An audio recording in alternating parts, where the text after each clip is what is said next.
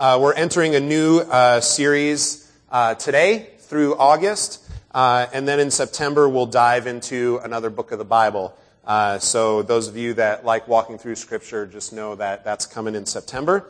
Um, but uh, today we're starting this series uh, called Fighting Forest Fires.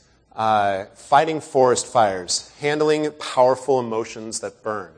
And um, I tell you, uh, my job is just very, it it always continues to throw me new curves. I didn't plan on this past week sitting down and interviewing two different firefighters about forest fires and what they are, but I did, and I got to do that, and it was really cool and really interesting, and I learned a lot about uh, fires. Um, as many of you know, there are plenty of different fires that are raging throughout California now and have been over the past few months, especially due to the drought um, and what have you, a lot going on uh, in our state. Um, but we look at forest fires, and um, I, I, I think of this question: how do we respond? How do we respond to forest fires? Um, And there's three different things that I that I wanted to mention in response to forest fires. Uh, first of all, when uh, people see forest fires, oftentimes there is a response of fear.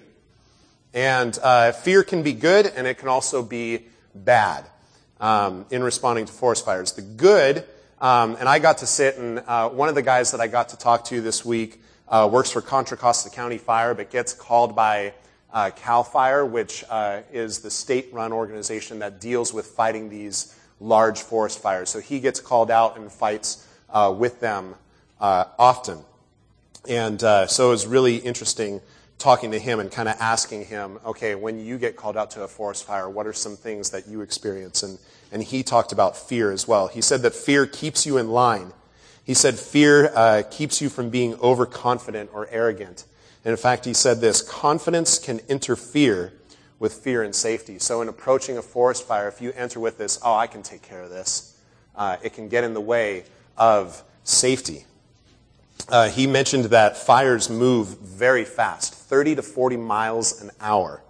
And one quick wind change, and all of a sudden that fire's coming at you. Um, so very daunting, very scary. Um, so they often come from behind or around instead of hitting that fire directly head on. Uh, he also mentioned that flame length is usually three times the length of the fuel that it's burning. So if a fire is burning two-foot brush, the flame length is going to be about six feet high. If it's burning a hundred-foot tree, it's going to be about three hundred feet high. And so some of these flames are just huge and crazy. So fear can be good in approaching a forest fire, but fear can also be bad. Uh, I learned about something called fire suppression. And what it is, is people trying to keep forest fires from happening at all. And many of you know that forest fires, when kept under control, are actually a good thing. Um, they allow for new growth. They kind of clear out a lot of the old stuff. Uh, it releases nutrients into the soil. It uh, burns up a lot of carbon dioxide and puts oxygen back into the atmosphere. Um And in fact, uh, some trees, including giant sequoias, giant sequoias can't grow at all without fire. Uh, they need fire to open up their seed pods to be able to grow, to be able to get down into the soil and uh, reproduce. So um, if you approach with this fear and say, no, no, no, we should never have fires ever, then you know it's a bad thing. Um, so fear can be good and bad in response to fighting forest fires. Um, also powerless. Um Uh, that was one of the things, again, that as I talked to this firefighter, he said, man, as he approached some of those fires, he just felt powerless, looking at this huge flame and just going, what am I going to be able to do? But uh, that's him approaching it on his own, and so he looks to others for help. He said that he always takes a huge team with them. Their goal is to contain the fire. Um, they have to watch for sparks that can restart. You know, so you can go through and put out a fire, but if it's not totally out, it may look like it's out, but it, things can spark back up if you're not careful and don't, you know, do your duty.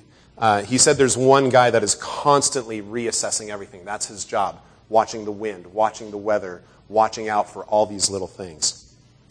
So there's uh, correlations between talking about how we respond to fire, forest fires, and how we respond to powerful emotions. And in re- regards to powerful emotions, maybe uh, some emotions uh, that you may think of, and some emotions that we're going to address are anger, fear, guilt, shame, grief, and doubt. These are powerful emotions. Well, how do we respond um, when these emotions come? Sometimes we respond with fear, fear towards these emotions. Um, and again, there's some good and bad to approaching these emotions with fear. The good is that it keeps you in line. It keeps you from being overconfident or arrogant. Again, confidence can interfere with fear and safety. If you feel like, ah, I've got this emotion covered, you know, I can handle it, you know, and you come with overconfidence, it can easily overtake you. And just like fire, emotions can move pretty fast, can't they? Um, but, you know, in the same way that fire suppression can be bad because sometimes fire needs to go through and do what it needs to do, uh, I came up with something called emotion suppression, um, which I'm sure you know exactly what I'm talking about. People trying to keep these emotions from happening at all. Let me show you one example of this. I'm just going to come right out. I have no idea what's going on or what this place is at all. Hi! I am Princess Unikitty, and I welcome you all to Cloud Cuckoo Land! So there's no signs or anything. How does anyone know what not to do? Here in Cloud Cuckoo Land, there are no rules. There's no government, no babysitters, no bedtimes, no frowny faces, no bushy mustaches, and no negativity of any kind. You just said the word no like a thousand times. And there's also no consistency. I hate this place. Any idea is a good idea, except the not happy ones. Those you push down deep inside where you'll never, ever, ever, ever find them.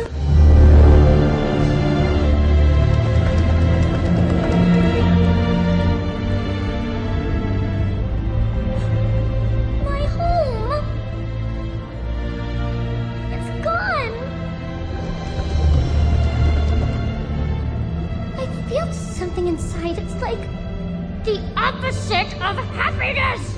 I must stay positive. Uh, bubblegums.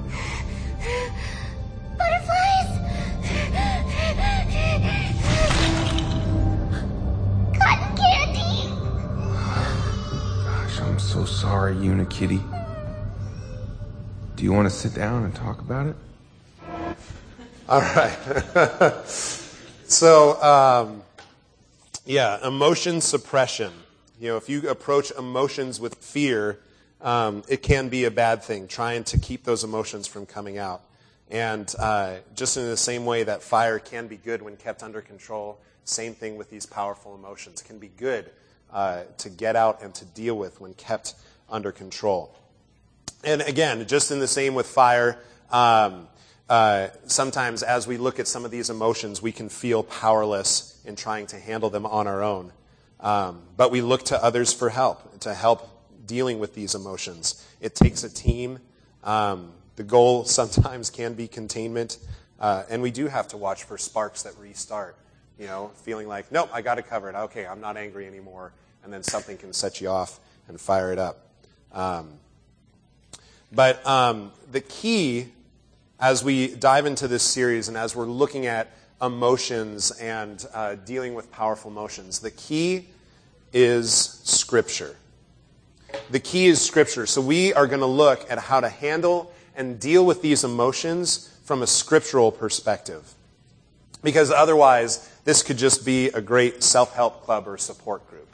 You know, lots of people talk and and and have thoughts and ideas of how to handle emotions and how to deal with anger. And there's tons and tons of books out there uh, that you can go and buy for, for cheap uh, to be able to deal with your emotions. Um, but here we are going to incorporate Scripture as well. Um, Proverbs nineteen twenty-one says, "Many are the plans in the mind of a man, but it is the purpose of the Lord that will stand." Proverbs twenty-one one says, "The king's heart is a stream of water in the hand of the Lord, and he turns it wherever we will." So we need to Uh, continue to talk about these things and deal with these things, but continue to seek the Lord. Continue to seek His guidance and His counsel as we deal with powerful emotions, uh, because only through Him can we really overcome these. And far be it from us to ever think that we've got the market cornered or we know how to deal with these on our own. So that is going to be a huge element. So let me just uh, pray again and just uh, invite the Lord in as we uh, dive into our first emotion for this series. Lord, I um, do just give this morning to You, God, and ask that as we look at Your word and, and look at uh, different things in regards to anger specifically this morning, um, Lord, I just pray that we really just come with humility and uh, come seeking You.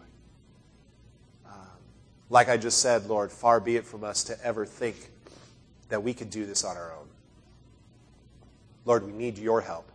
We need Your guidance. And so, God, we ask that You speak to us loudly this morning so that we can hear You, so that we can hear uh, what You're needing uh, us to do this week. Um, God, remove all distractions, and God, just allow us to soak in You this morning. In Jesus' name, amen.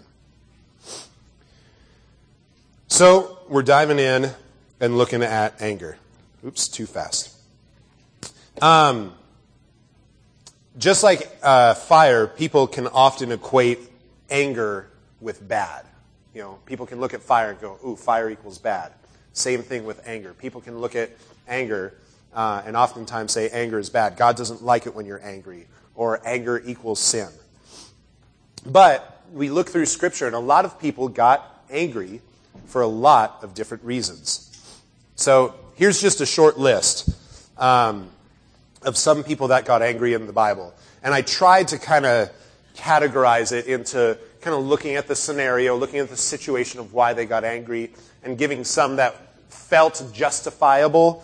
Um, you'll notice that Pharaoh is under there. It's not necessarily righteous anger, but he's got a good reason to be angry. Okay, so Pharaoh got mad because um, his cupbearer and his... Uh, whatever the other guy was, uh, Baker, yes, um, did stuff that, that upset him. You know, they uh, they weren't uh, doing their job correctly. So he had a good reason to get angry. Um, but a lot of people got angry for sinful reasons. Um, and uh, some people, we don't really know exactly why they were angry, um, but get a little bit of the story around it and what happens when they get angry and stuff like that. Um, but there's a long list, and um, the reason I, I show this is just to say that there are a lot of different reasons that people get angry, and Scripture tells us that and shows us that just by saying, look, here's here's a ton of different people that got angry for a ton of different reasons. And there's a few that um, I intentionally left off of that list, um, but are some of the key people that, when we talk about anger, are good to go and look at, and look at um, their anger. Uh, God. God is one of those. God gets angry a lot in Scripture. It talks about God getting angry often. Jesus. Jesus got angry multiple times, and we're going to look at a couple of those this morning. Um, but another guy I wanted to look at uh, this morning who got angry uh, was Moses.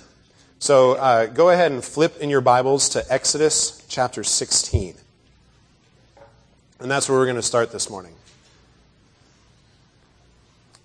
As I was uh, going through this, Moses and anger just went so much more together than just about anybody else in Scripture, outside of mentioning the anger of the Lord. Um, but uh, Moses was, was an angry dude. Uh, and for a lot of different reasons. So we're going to look at two different ones. Uh, and we're starting in Exodus chapter sixteen, and we pick it up in verse twelve. So uh, what's going on here is uh, Moses and the Israelites have been freed from Egypt, and they're wandering around in the desert, and uh, the people are hungry, and so they're complaining. And Moses, we don't have any food. Moses, we don't have any water. Moses, we're upset. Moses, we want to go back to Egypt. And um, and so in verse twelve, uh, this is the Lord speaking. He says, I have heard the grumbling of the people of Israel.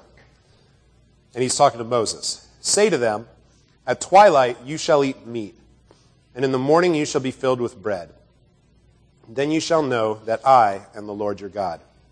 So in the evening quail came up and covered the camp, and in the morning dew lay around the camp. And when the dew had gone up, there was on the face of the wilderness a fine flake-like thing, fine as frost on the ground.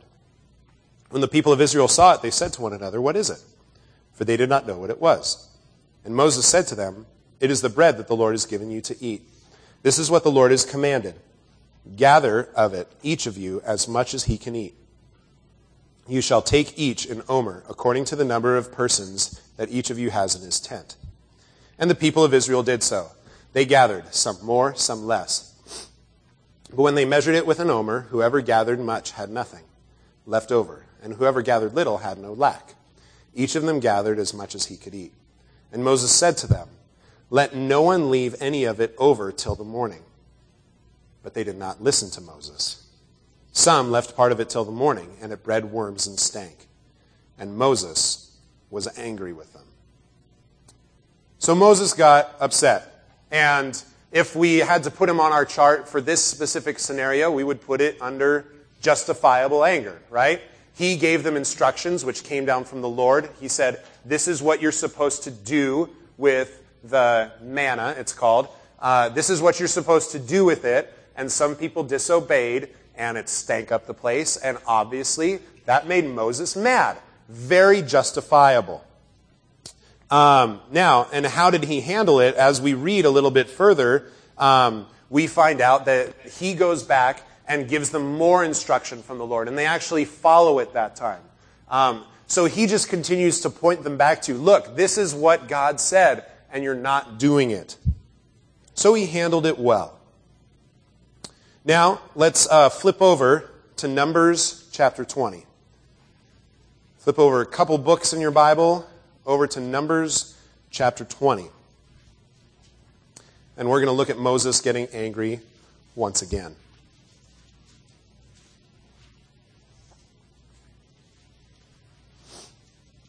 Numbers chapter twenty, we get to see the people complaining once again.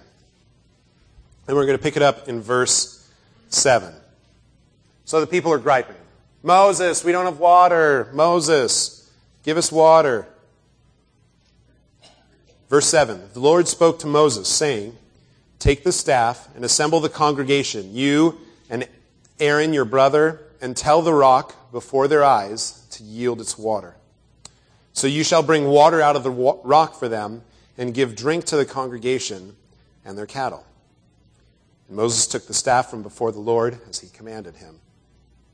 Then Moses and Aaron gathered the assembly together before the rock, and he said to them, hear now, you rebels, shall we bring water for you out of this rock? And Moses lifted up his hand and struck the rock with his staff twice. And water came out abundantly, and the congregation drank, and their livestock. And the Lord said to Moses and Aaron, because you did not believe in me to uphold me as holy in the eyes of the people of Israel, therefore you shall not bring this assembly into the land that I have given them. So here we see Moses angry again. And though it doesn't specifically say it, uh, we can easily get there. Because once again, the people of Israel are complaining. They don't have what they want. They're upset. And Moses, in his impatience with the people, in his frustration, instead of speaking to the rock as he is told to do, he hits the rock. Um, now, hitting versus speaking in and of itself um, is not the issue, but rather disobeying the Lord's instruction was the issue. So, again, he had justifiable anger, but he handled it poorly, and therefore he was given a consequence.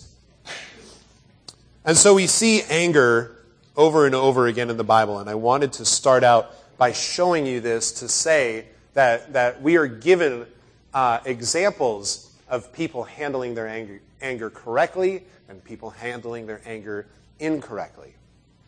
And so with the rest of our time, what I wanted to look at was, was two questions. Number one is, where does anger come from? And then number two, what do we do with our anger? Uh, so that's where we're headed uh, the rest of this morning. Uh, so first of all, Where does anger come from? Where does anger come from? Uh, again, we're going back to Scripture to answer this question.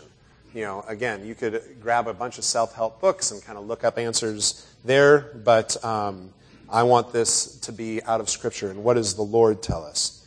Um, and I kind of categorized all anger uh, into two different places that it comes from. Um, and place number one is disobedience. Um, anger comes from someone else's disobedience. I get angry because someone else is not doing what they're supposed to be doing. And we see the Lord getting angry in this regard multiple times in Scripture.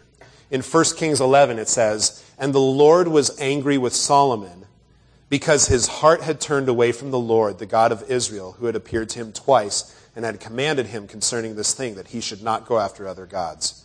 But he did not keep what the Lord commanded." So we see God getting angry at Solomon because Solomon was disobedient. In Second Kings seventeen, it says, "Yet the Lord warned Israel and Judah by every prophet and every seer, saying, 'Turn from your evil ways and keep my commandments and my statutes in accordance with all the law that I commanded your fathers and that I sent to you by my servants the prophets.'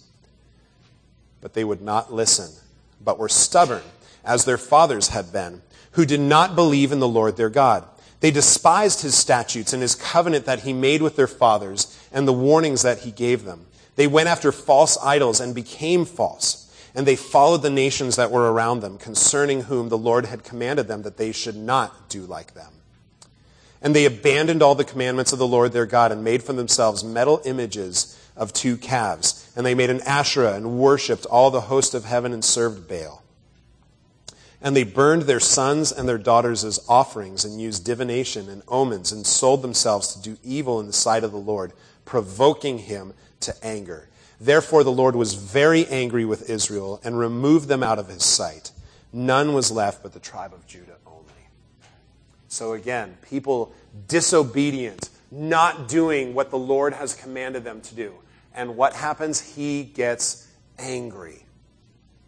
We see this also of Jesus in Mark chapter three. "And he said to them, 'Is it lawful on the Sabbath to do good or to do harm, to save life or to kill?' But they were silent. And he looked around at them with anger, grieved at their hardness of heart, and said to the man, 'Stretch out your hand.' He stretched it out, and his hand was restored." Jesus was upset because here the Pharisees were trying to trap him and to trick him into disobeying, you know, a certain commandment or whatever, and And Jesus was upset because of their motive behind it and their hardness of heart. And um, and he got angry because they were trying to trick him. They were trying to do uh, something they shouldn't be. And then John chapter two, uh, and we see this, uh, this is one of the two times where Jesus heads into the temple and sees people using it uh, in the way that they weren't supposed to. In the temple, he found those who were selling oxen and sheep and pigeons, and the money changers sitting there. And making a whip of cords, he drove them all out of the temple with the sheep and oxen. And he poured out the coins of the money changers and overturned their tables. And he told those who sold the pigeons, "Take these things away. Do not make my Father's house a house of trade." So there are many, many examples of God getting angry because of people's disobedience. And there are also many examples of people getting angry because of others' disobedience as well, just as we saw with Moses. Moses got upset because of the people's disobedience. But I wanted to start with a perfect example, right? It's it's hard to beat God and, and his example. But you know what? We feel this way often as well. We have this kind of anger, and I'm sure you've experienced it just as well as I have. When our kids disobey us, we get angry and upset. Or when our friends don't do what we're asking them to do, or don't follow through on something. Or, or when our family says that they're going to do something one way and then go and do it a different way. How about this one? When you're driving along, someone cuts you off, someone doesn't use their turn signal, someone slams on their brakes, someone does something, and you get angry. Why? Because they're not doing what they're supposed to be doing. Their disobedience is making me angry. I experienced this uh, when I was a junior in high school and was studying through the civil rights movement and learning about some of the things that went on. About eighteen and nineteen-year-old white guys picking up iron pipes and beating seventy and eighty-year-old black women simply because of the color of their skin. That made me angry. I was angry because of someone else's disobedience. So we can all, I think, relate to this kind of anger. Anger can come from someone else's disobedience. Secondly, anger comes from selfishness. Selfishness in and of ourselves. We saw this with Moses. Moses got angry out of selfishness. Um, I mentioned Genesis four, uh, which is the story of Cain and Abel. And uh, that's something that I have in your questions for you to go through this week with your small group or with your family or whatever. Uh, but I wanted to read the story of Jonah in Jonah chapter four. So if you want to follow along with that, feel free to flip over there. Um, but Jonah makes me laugh um, because of how angry he gets. So if you know the story of, of Jonah, you know, God calls Jonah and says, hey, I want you to go over to Nineveh. Nineveh is this horrible place. But I want you to go and spread my word to the people of Nineveh. Jonah's like, Nineveh? Yeah, right. And he heads the opposite direction. God causes this big storm to come up. Uh, Jonah falls or jumps off the boat, realizes God's upset with me. He gets swallowed up by this fish. He gets spit back out on land. And God says again, hey, what did I say before? Yeah, go to Nineveh. And Jonah's like, okay, okay. So Jonah goes and uh, spreads... Uh, God's word to Nineveh. And Nineveh is this horrible place, right? So Jonah doesn't even expect for any of them at all to repent. But much to his surprise, everyone repents. Everyone falls on their faces and says, yes, Lord, we've sinned. We need to be drawn back to you. And so we pick up the story in Jonah chapter four. But their repentance displeased Jonah exceedingly. And he was angry.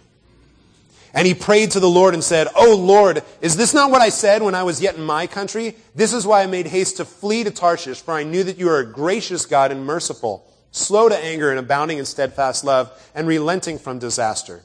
Therefore now, O Lord, please take my life from me, for it is better for me to die than to live. And the Lord said, do you do well to be angry? In other words, you got a good reason to be angry here, Jonah? Jonah's angry because he didn't get things the way that he wanted. He wanted to see these other people, these horrible people, destroyed. Jonah was a faithful guy, doing what God said. But these people, no, no, no, they don't deserve your grace.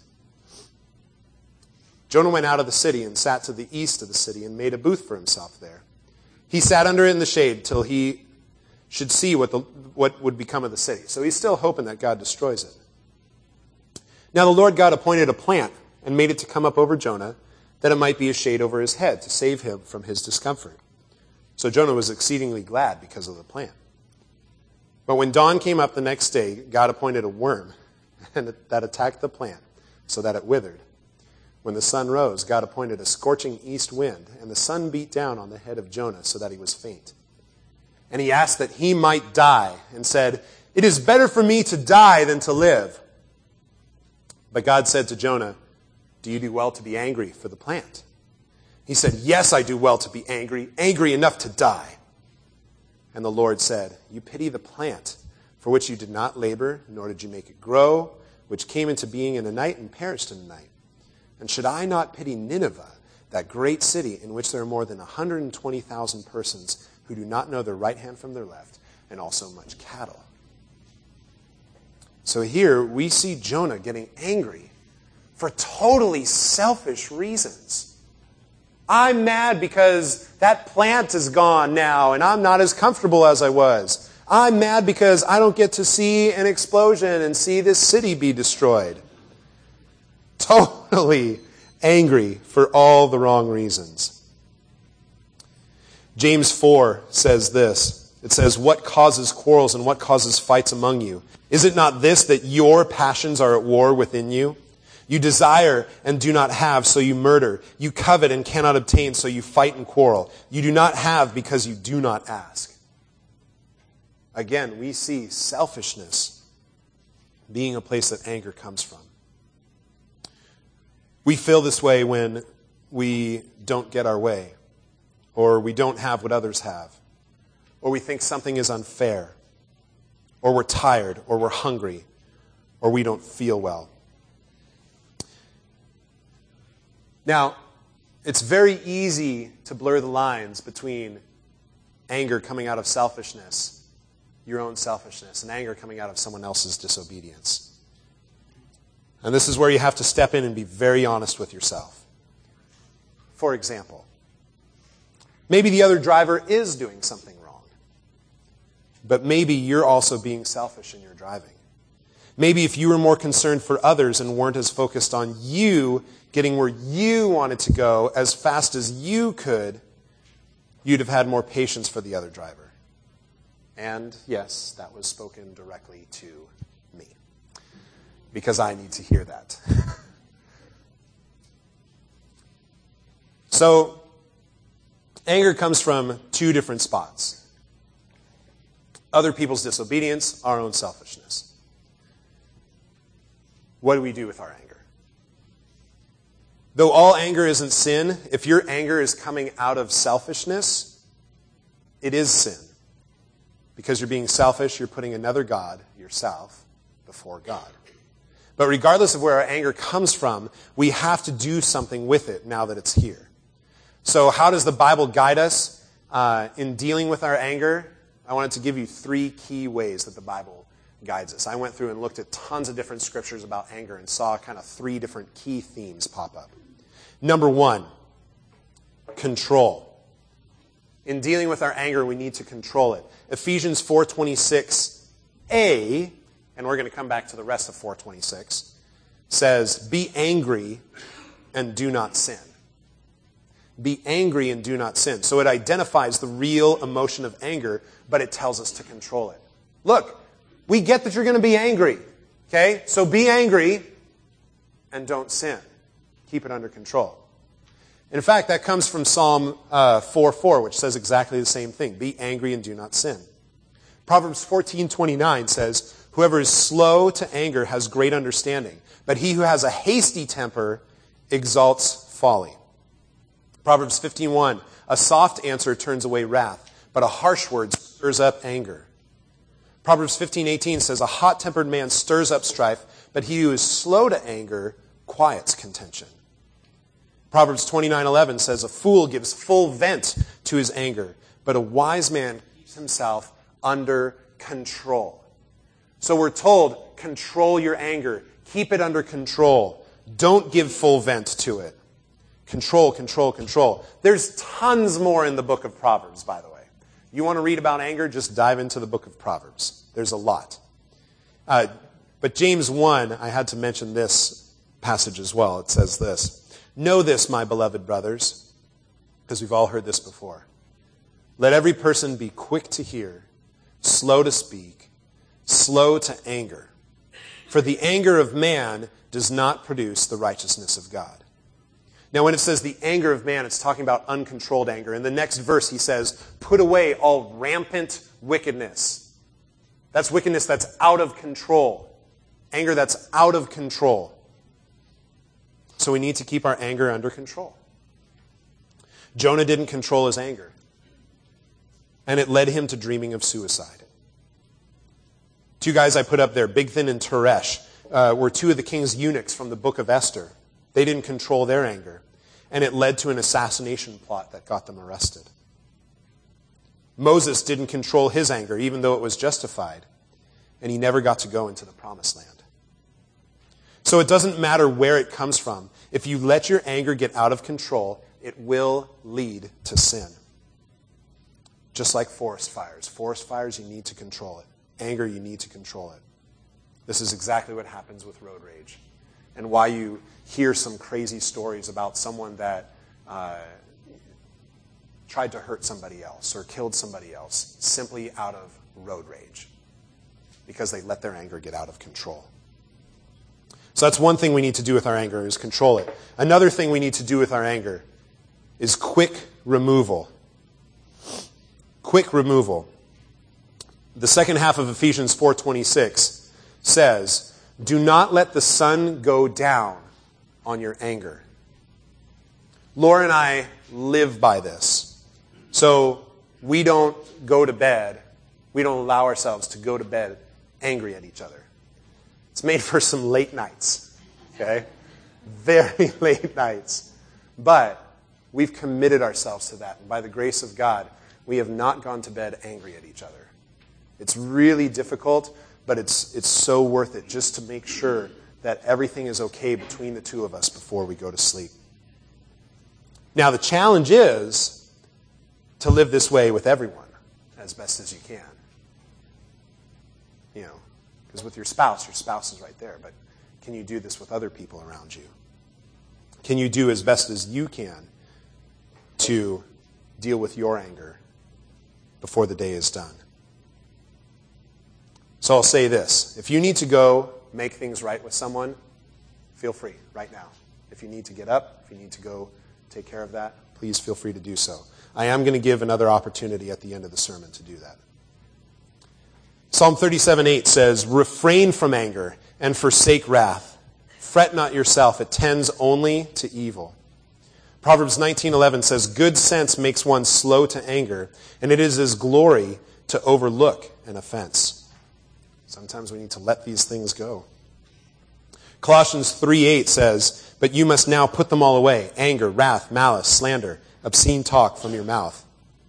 Get it out of here. Get rid of it quickly. Ecclesiastes seven nine says, "Be not quick in your spirit to become angry, for anger lodges in the bosom of fools." Anger lodges in the bosom of fools. So we need to deal with and remove our anger right away instead of letting it sit, letting it fester, letting it build up. Saul let his anger fester, and it directed a large portion of his life towards hunting down David.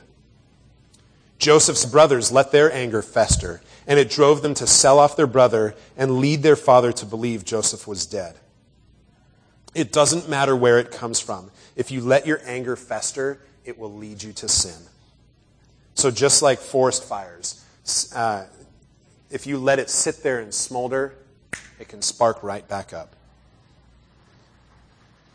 And if this anger is towards an individual, you can easily forget what you were angry about in the first place. And now everything that they do is wrong, no matter how right it actually may be. If you let it fester, if you let it just sit there and allow your anger to sit. Third thing we need to do with our anger is surrender. Now, the first two things that I tossed up with, as I was going through this, I was like, yep, we need to control it, and we need quick removal. I was going to stop there, but then I looked at it more. I'm like, whoa, hold on a second. Yes, these things are biblical, but they're self-motivated. And so we will fail at those. So we need to bring God into the equation. We need to surrender our anger over to Him, asking for peace and trusting Him to make everything right. The last passage I wanted to read to you, and you're welcome to turn there if you want, is out of Romans chapter twelve. And it says this: "Let love be genuine. Abhor what is evil. Hold fast to what is good. Love one another with brotherly affection. Outdo one another in showing honor. Do not be slothful in zeal. Be fervent in spirit. Serve the Lord. Rejoice in hope. Be patient in tribulation. Be constant in prayer. Contribute to the needs of the saints and seek to show hospitality. Bless those who persecute you. Bless and do not curse them. Rejoice with those who rejoice. Weep with those who weep. Live in harmony with one another. Do not be haughty, but associate with the lowly. Never be wise in your own sight. Repay no one evil for evil, but give thought to do what is honorable in the sight of all. If possible, so far as it depends on you, live peaceably with all. Beloved, never avenge yourselves, but leave it to the wrath of God. For it is written, vengeance is mine. I will repay, says the Lord. To the contrary, if your enemy is hungry, feed him. If he is thirsty, give him something to drink, for by doing so you will heap burning coals on his head. Do not be overcome by evil, but overcome evil with good. And yes, there's a lot of to-dos in this passage, but I bring this up because I ask, how much do you trust God to handle things?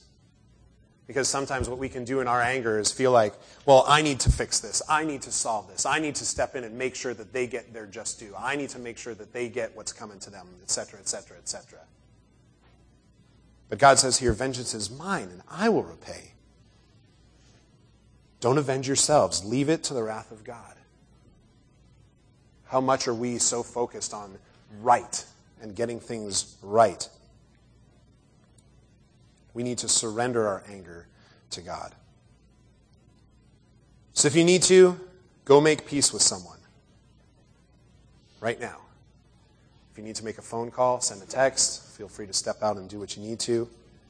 If that person's in this room, I encourage you to be brave and approach them. But make things right. And remember, you can't do this without God's help. So hand over your anger to Him. Lord, it's so easy to just let our anger sit and fester. Because oftentimes we feel so justified in our anger. We feel like we're we have a good reason to be angry, and so we just let it sit there. Or maybe we know that we're wrong in our anger, but we just don't want to admit it. Or we don't want to deal with it, or we're fine just sitting there being angry. Lord, you've given us direction. You've given us instruction uh, through Scripture and how to handle this and how to deal with this. But Lord, if we continue to try to rely on ourselves to solve it, we will fail. So God, help us to live by the principles that are in your word. But God, in doing so, let us continue to pursue you and rely on you for strength to overcome, for strength to do it. Because we need you, God. Help us to make things right with the people that we need to. Help us to have conversations, even if they're difficult, so that our anger can be subsided and we can live in a way that honors you. God, thank you for understanding and allowing that we have these emotions, but God, help us to deal with them in a right way, in a way that honors you. In Jesus' name, amen.